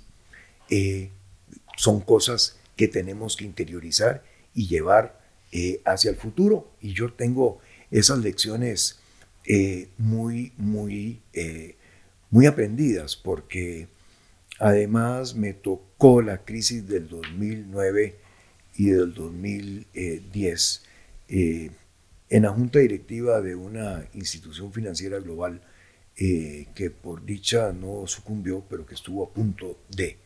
Eh, pues tengo esa crisis muy, muy a, flor de piel. Eh, bueno, pero además de eso, usted mencionaba tal vez algún motivo para la ambivalencia, ¿verdad? Figueres cerró instituciones, pero ahora le reclaman de que es un estatista. No, Figueres no es un estatista. Eh, Figueres es una persona que toda su vida ha buscado que las instituciones con las que está vinculado sean eficientes y competitivas. Cuando estuve en gobierno montamos el Programa Nacional de Competitividad. Éramos el país número 34 en el índice del Foro Económico Mundial de Competitividad. Hoy en día estamos como en el 58, el 60. Hemos perdido casi un punto de competitividad por año. Y eso es parte de lo que quiero que recuperemos y que vamos a recuperar, porque los países tienen que ser competitivos y los gobiernos estimular la competitividad para que les sirva a las personas que están queriendo trabajar y buscar su bienestar. Aquí hay una gran tarea eh, transformadora que ejercer en ese caso. Pero veamos los dos ejemplos, Pietro, de que usted mencionaba. Fanal. Eh, yo pienso que Fanal eh, es un claro ejemplo de lo que debe ser una alianza público-privada, una integración vertical eh, en un proceso industrial en donde la caña de azúcar se transforma en licores con mucho mayor valor agregado. Eh, y eso lo vemos en todos los países centroamericanos y en todos los países de la región y del mundo. Y a mí me encantaría eh, que eso fuera transformado en una alianza público-privada en donde el Estado no es necesario que tenga la mayoría de las acciones tampoco, para que eso se maneje de una forma como se manejan las empresas privadas, con mucho más soltitud, con mucho más flexibilidad.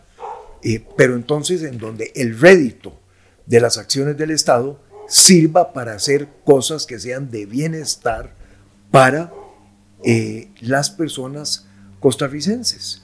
Eh, si FANAL es una alianza público-privada el gobierno tiene el 49% de las acciones, por decir un caso.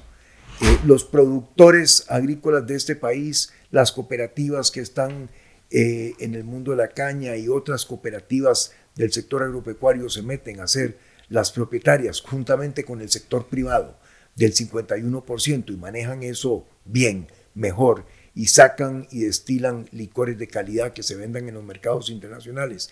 Y como el Estado es dueño del 49%, le toca un rendimiento, un dividendo a final de año por las utilidades de la empresa que lo pueda dedicar ayudarle a los pequeños agricultores de este país, a mí me parece que eso es una no solamente mucho mejor utilización de un activo estatal, sino que es una justa distribución del ingreso.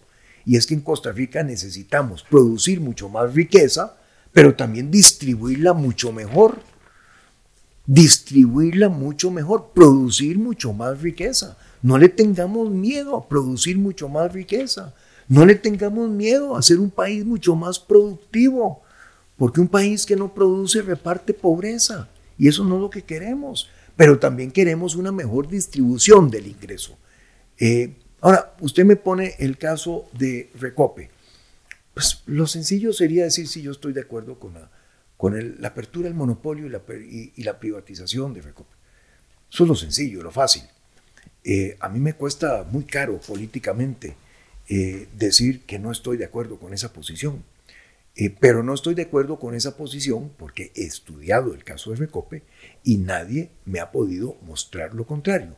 Por ejemplo, nadie me ha podido mostrar que si usted le quita los impuestos a los combustibles en Costa Rica y en Centroamérica y Panamá para comparar naranjas con naranjas, es decir, el precio de los combustibles sin los impuestos, nadie me ha podido probar que en Costa Rica tenemos los más baratos. Y eso es lo que yo sostengo y es cierto. Los combustibles en Costa Rica, sin los impuestos, son más baratos que en cualquier otro país de la región sin impuestos. Son también los de mejor calidad y nadie me ha podido probar lo contrario.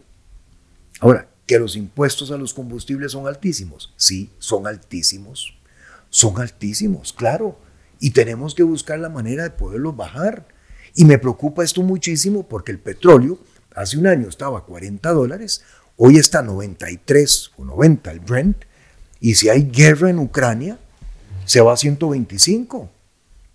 O sin guerra se puede ir a 150 por la especulación de los mercados hacia el final de año. Y vean lo que eso nos causa. Entonces estamos buscando de una manera eh, muy diligente cómo se puede bajar la carga fiscal que hoy pesa sobre los combustibles. Eh, porque esa es nuestra responsabilidad. Pero eso es otro motivo para avanzar hacia el hidrógeno verde y hacia los biocombustibles. Eh, y en los países centroamericanos, en donde no hay un recope, y hay tres o cuatro o cinco importadores, a la vuelta del día se ponen de acuerdo los tres o los cuatro, forman un oligopolio y suben los precios y terminan pagando más por los combustibles como lo hacen en esos países. Hay, tal vez ahí la, la pregunta puntual, podemos hablar de que las instituciones en sí, de Recope o el FANAL, puedan ser salvadas de alguna manera u otra, y eso es una discusión que se puede tener. A pesar de eso, la institucionalidad de los entes, por ejemplo, eh, el hecho de que Recope hoy tenga una planilla extensa, que la planilla del FANAL, claramente, si se están consumiendo el 95% del CNP en deudas, eh, este, no sea la planilla más eficiente, nos puede hacer pensar que lo que hay que reformar, entonces, que sí tiene que haber una reforma de esas planillas. Y ahí donde yo creo que tal vez la gente diría, está bien, salvemos Recope, o quedamos con Recope y que se transforme, o está bien, salvemos Fanal. Pero eso significa que habrían recortes de planillas, que veríamos disminución de, personas, eh, porque ahí donde yo creo que la gente puede tener esa divergencia que dice usted de opinión o pensamiento. Bueno, eh, yo no parto del, del, hecho, y yo, y yo creo que nadie, ustedes tampoco y nadie, Nadie parte del hecho de salvar una institución por salvarla. No, no, no. Las instituciones tienen que cometer, tienen que cumplir con un cometido social. Para eso están, para eso las inventamos, para eso las hicimos. Y si no están cumpliendo con un cometido social, tienen que ponerse las pilas a cometerlo y a cumplir con la misión que le damos las y los costarricenses o se están condenando ellas mismas a desaparecer. Aquí no estamos para que, eh, ¿verdad?, haya un, hayan free riders, como dirían en el norte. No, no, no. Aquí todos tenemos que contribuir, todos tenemos que trabajar y todos tenemos que eh, cooperar para rescatar a Costa Rica. En una coyuntura como la que vivimos, con 500 mil personas sin empleo, tampoco estoy por llegar a decirle a 5 mil trabajadores en el Estado, váyanse para la casa. Detrás de cada uno de esos trabajadores hay una familia. Detrás de cada uno de esos salarios, estoy seguro que en la coyuntura de hoy hay una ayuda a un pariente que perdió el trabajo, a una vecina que tuvieron que prestarle un dinero, eh, a un auxilio que tuvo que dársele algún otro familiar porque las cosas están realmente muy mal. No se trata eh, entonces de agravar las cosas, se trata más bien de, por parte del Estado, poner orden en las instituciones, que seamos más eficientes, porque necesitamos hacer mucho más con los mismos recursos y sin impuestos. Que me llama mucho la atención ahora que usted estaba hablando que, que eh, Pietro mencionaba Recope, de bajar los impuestos de la gasolina y demás. Pero algo que se le achaca a usted más bien es esa implementación de nuevos impuestos. Entonces quería preguntarle... ¿Cómo cuáles? ¿Qué podemos esperar en cuanto a esas reformas, aumentos o cambios en el régimen tributario del país? Sí. Eh, dos cosas. Primero aprovecho para rectificar otra cosa que se dice muy comúnmente sobre este servidor de ustedes, que es que yo soy el que le puse los impuestos actuales a los combustibles. Si nos vamos a leer los documentos, encontraremos que durante mi gobierno se le puso efectivamente un impuesto del 15% a los combustibles, por decreto, y que antes de salir de gobierno lo eliminamos. Fue prácticamente un año y medio, dos años después, que se pusieron por ley los impuestos a los niveles que tienen hoy los combustibles en nuestro país. Eso como rectificación para que todas y todos tengamos los datos correctos. Eh, segundo, eh, no más impuestos. Esta economía no aguanta y más bien tenemos que ir a un rebalanceo de cosas como cargas sociales. Tercero, una simplificación de los impuestos. Estoy de acuerdo con don Eli Feinsack en ese sentido. Eh, hay que simplificar lo que es el régimen tributario en este país. Hay algunos impuestos que sí estoy seguro cuesta más cobrarlos de lo que se recaudan y esas cosas no deben ser. Ahí es donde es necesario la transformación de instituciones con liderazgo, con visión, sabiendo para dónde, para dónde queremos ir. Y cuarto, diría que la mejor manera de reducir déficit de una manera sostenible y de poder empezar a reducir deuda es con una economía que crece. Es que la economía costarricense tiene 10 años en que no ha crecido más de, no, no ha llegado ni al 3% anual. El crecimiento este país tiene un potencial, sobre todo hoy en el mundo que vivimos, que es un mundo arremolinado, pero que tiene oportunidades para Costa Rica, nosotros deberíamos de estar creciendo al 5, al 6, al 7, al 6.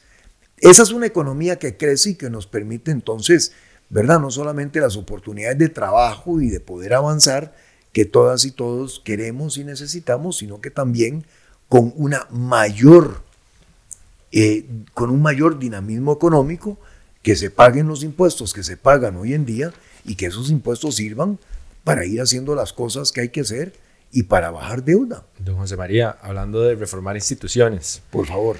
Este, bueno. ¿Cuál, quiere reformar usted? bueno, creo que todos necesitamos que nos condonen las deudas de la caja, yo creo. O sea, un buen 49% de los costarricenses, tristemente. Usted me está hablando de los, que, de los independientes. Sí.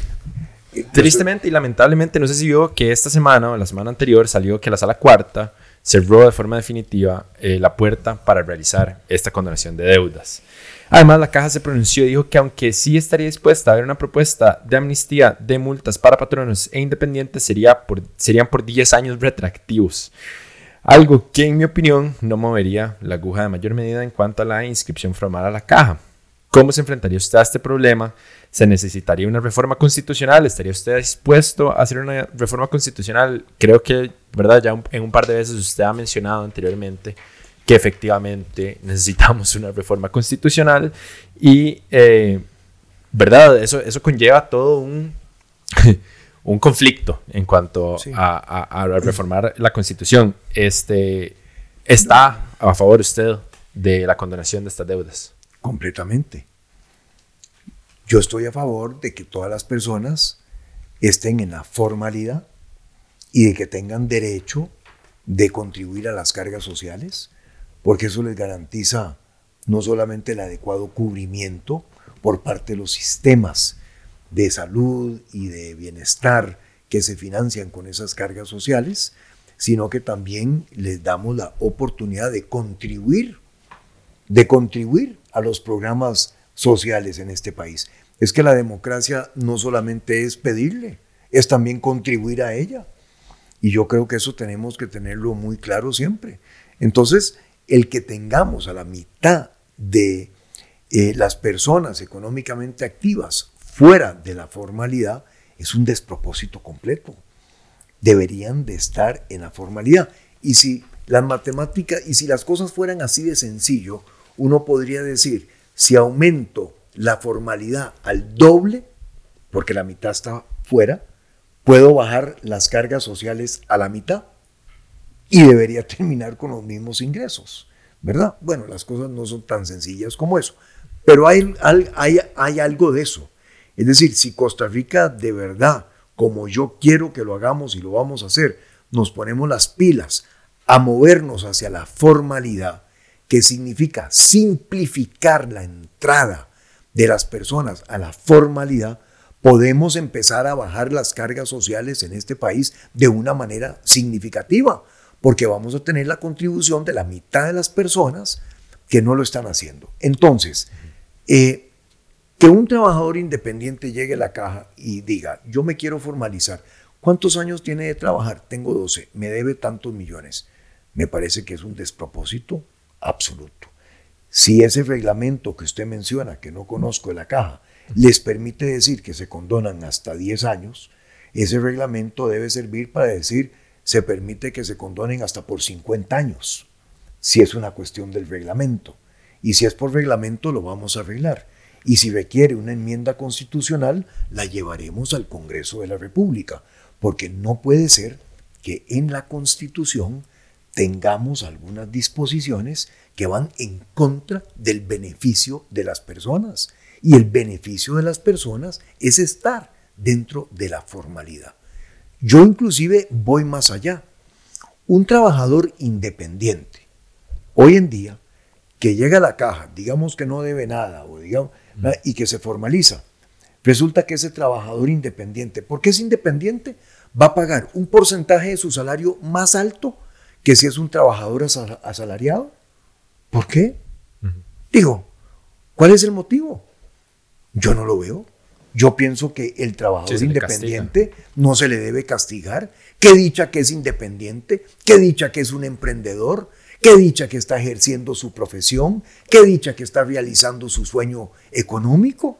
Pero ¿por qué lo vamos a castigar? No, que pague lo mismo que el trabajador que está asalariado. Y además, para emprendimientos, diría que lo que corresponde es un pago escalonado de cargas sociales a lo largo de cuatro o cinco años, donde empiecen pagando el 20 y después el 40, el 60, el 80 y el 100.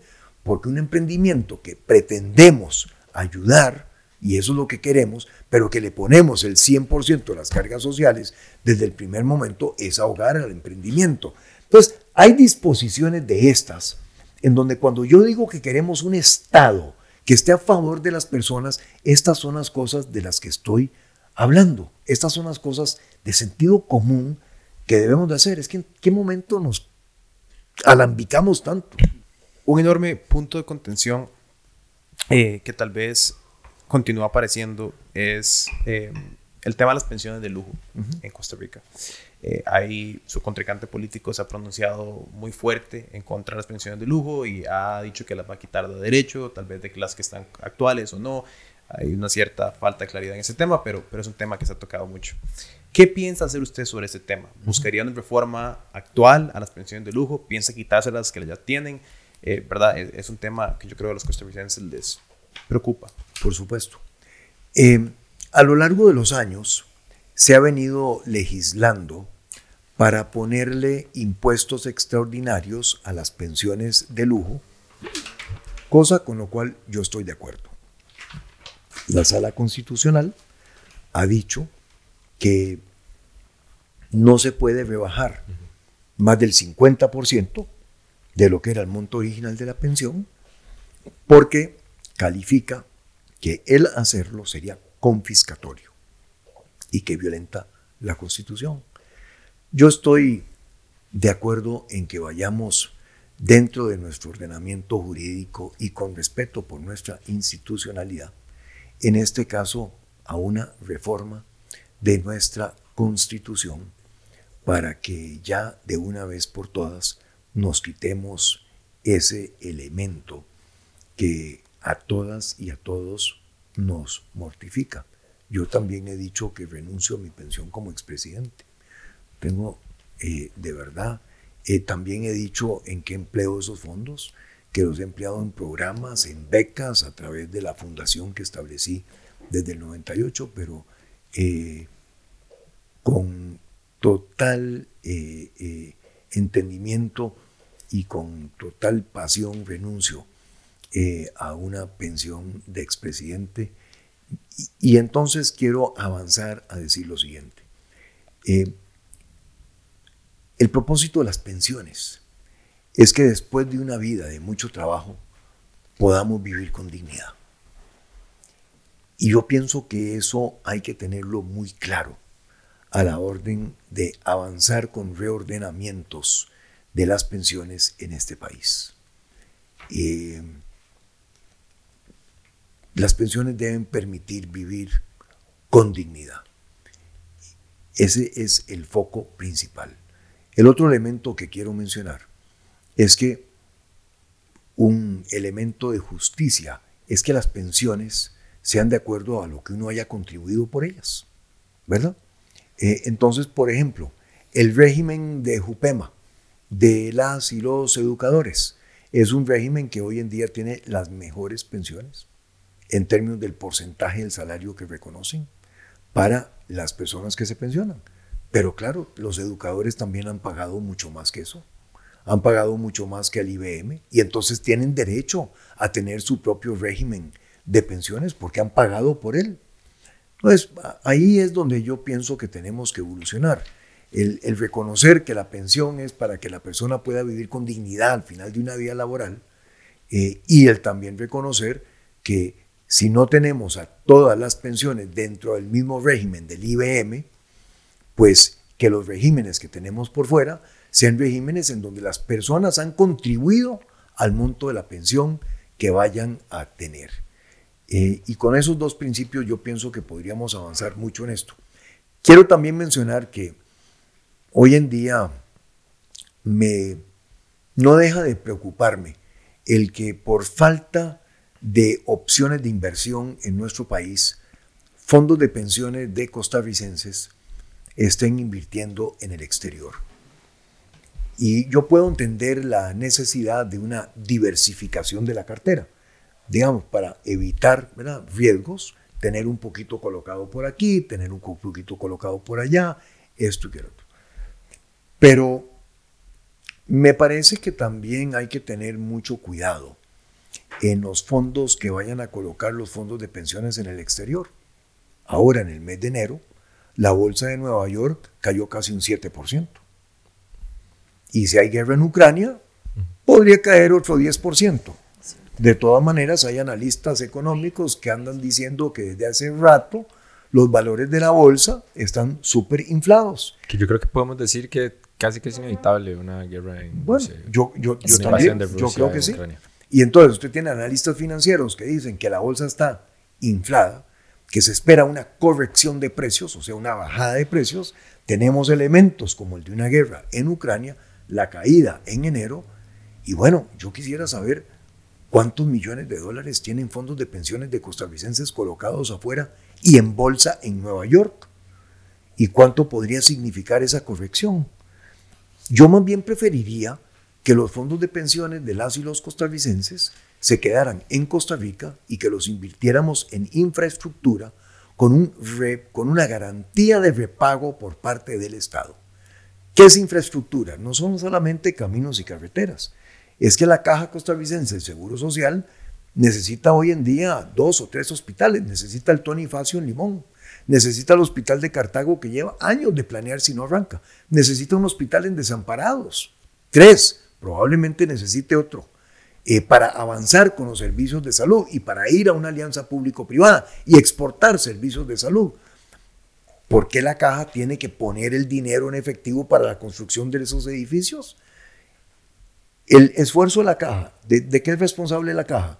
La caja es responsable de construir hospitales o de administrar los servicios de salud de una manera cada vez más efectiva.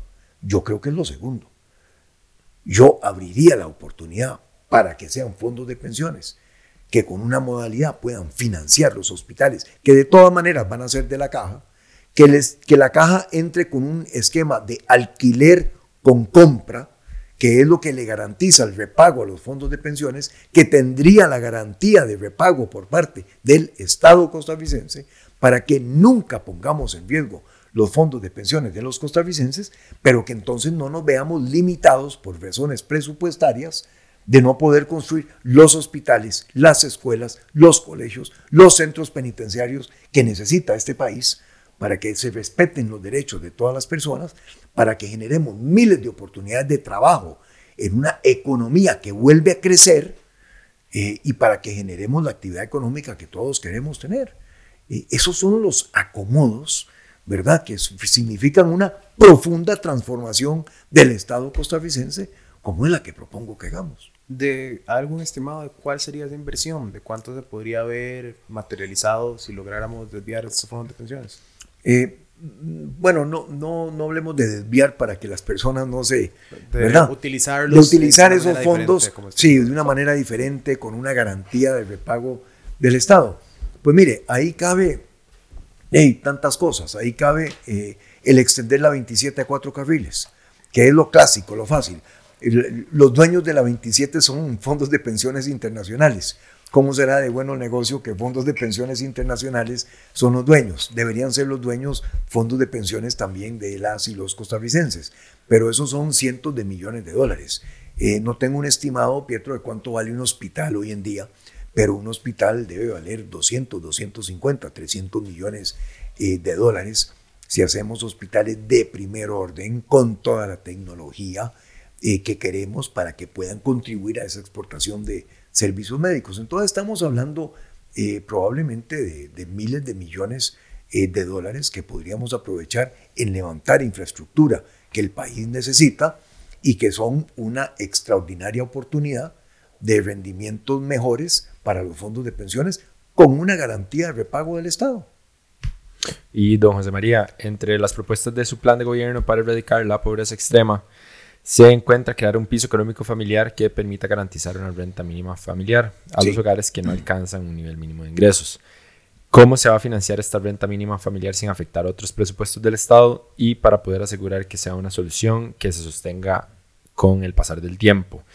Y que no pase lo que pasó con otras ayudas sociales como con el bono proteger. Eh, los programas sociales en este país necesitan de una profunda, profunda transformación. Costa Rica venía hasta antes de la pandemia invirtiendo 600 mil millones de colones, que es un billón de dólares por año, en programas sociales y nunca fuimos capaces de bajar la pobreza del 20% en promedio. Hoy en día se nos disparó el 30%, un millón y medio de personas viviendo en pobreza, 400, casi 50 mil personas en pobreza extrema, que significa vivir con menos de, de 50 mil colones por mes por persona en la gran área metropolitana o 42 mil colones en las áreas rurales. O no, con eso no se ponen los alimentos tres veces al día sobre la mesa de la familia. Y por lo tanto yo pienso que ahí tenemos una gran responsabilidad de ser empáticos, de ser solidarios, de una mejor distribución y una mayor eficiencia en lo que son los programas sociales. Entonces, yo pienso que hay mucho dinero que se puede rescatar para que vaya directamente a las familias con mayor eficiencia en la operación de las instituciones en el sector social. Son más de 20 instituciones con más de 40 programas. Ahí hay eficiencias y economías de escala que debemos lograr en esa reorganización. Con una economía que crece, son más los recursos que derivan a la inversión social. Con una población económica que pasa la formalidad, reforzamos. Y la idea aquí es entonces de poder migrar varios programas en el campo social que no están articulados ni coordinados hacia un piso económico familiar, en donde a las familias que están en condiciones de pobreza extrema se les pueda ayudar con una transferencia que los saquen de lo que es su condición de pobreza extrema y que de ahí en adelante puedan aprovechar los programas que tenemos en el país, educación, salud, los programas de cursos cortos con habilidades blandas para el trabajo, que, que son una necesidad imperiosa hoy en día, para entonces lograr seguir y avanzar en su bienestar. Pero una familia que está en condiciones de pobreza extrema no tiene, no tiene tiempo de, de nada, eh, más que ver cómo va a poner los alimentos sobre la mesa. En esa familia no se puede estudiar, no se puede pensar en a dónde voy a trabajar, no se puede no se puede pensar en el futuro, eh, ¿verdad? Porque el futuro es qué vamos a comer esta noche, qué vamos a comer mañana. Y ahí es entonces donde yo pienso que es absolutamente necesario una renta eh, familiar, un piso económico familiar, que si, está, que si el nivel eh, para salir de pobreza extrema está aquí y esta familia esté aquí y el, el delta, la diferencia sea una transferencia de 225 mil colones por mes, se le den esos 225 mil colones por mes para sacarla de pobreza extrema contra un compromiso de capacitación, de aprovechamiento de los programas para poder avanzar en la vida que debe tener esa persona. Entonces sí, ya al tener, ¿verdad? Un poquito más de ancho de banda, no tiene que estar preocupado por los alimentos de mañana para poder estar haciendo las cosas que lo pueden terminar de sacar adelante. En definitiva, el mejor antídoto contra la pobreza es un buen trabajo. Es un buen trabajo. Y por eso es que me empeño y por eso es que hemos avanzado tanto y anunciado tanto y trabajado tanto con el programa 911 para la reactivación económica y la formación de empleo, porque necesitamos crear 500 mil oportunidades de trabajo en este país. Y esas oportunidades no las va a crear el Estado. Esas oportunidades las crea el sector privado. Pero para que el sector privado pueda avanzar en estas condiciones con eso, necesita de un Estado que le quite los palos del camino, que saque las piedras de la carretera, que no estorbe. El primer mandamiento del Estado, no estorbar para que se puedan hacer las cosas, porque es el sector privado y las y los emprendedores los que van a dinamizar esta economía. Don José María, muchas gracias por su tiempo el día de hoy. Ya para ir cerrando la entrevista, queríamos preguntarle, em, tomando en cuenta la posibilidad de un triunfo de Rodrigo Chávez en segunda ronda, ¿cómo vería el futuro de Costa Rica con un gobierno de Chávez? Pues ya para cerrar, prefiero ni siquiera contemplar esa posibilidad. Lo digo con toda seriedad. ¿Por qué? ¿Qué dentro de esa posibilidad le causa tanta pausa? Mire, em, ¿cuáles equipos ha presentado el chavismo? Hasta el momento, si no me equivoco, no ha, No lo ha hecho. no ha, no ha presentado varios. Ninguno. Ya. Bueno, eso es una preocupación que tengo. Porque gobernar no es un arte, ¿verdad? De un iluminado eh, que hace las cosas por sí solas. Es una responsabilidad colectiva. El presidente tiene que ejercer liderazgo y lo voy a ejercer. Tiene que tomar decisiones y las tomaré. Pero eso es una cuestión de conformar equipos. Eh, yo no podría verme nunca eh, convencido demócrata como soy, diciendo que si el Congreso no funciona, voy a gobernar por referéndum. Es que el Congreso es la esencia pura de la representatividad democrática. Son las y los diputados electos por las y los costarricenses. Eh, con el Congreso se conversa, se negocia, se llegan acuerdos. La política también es lograr acuerdos para avanzar.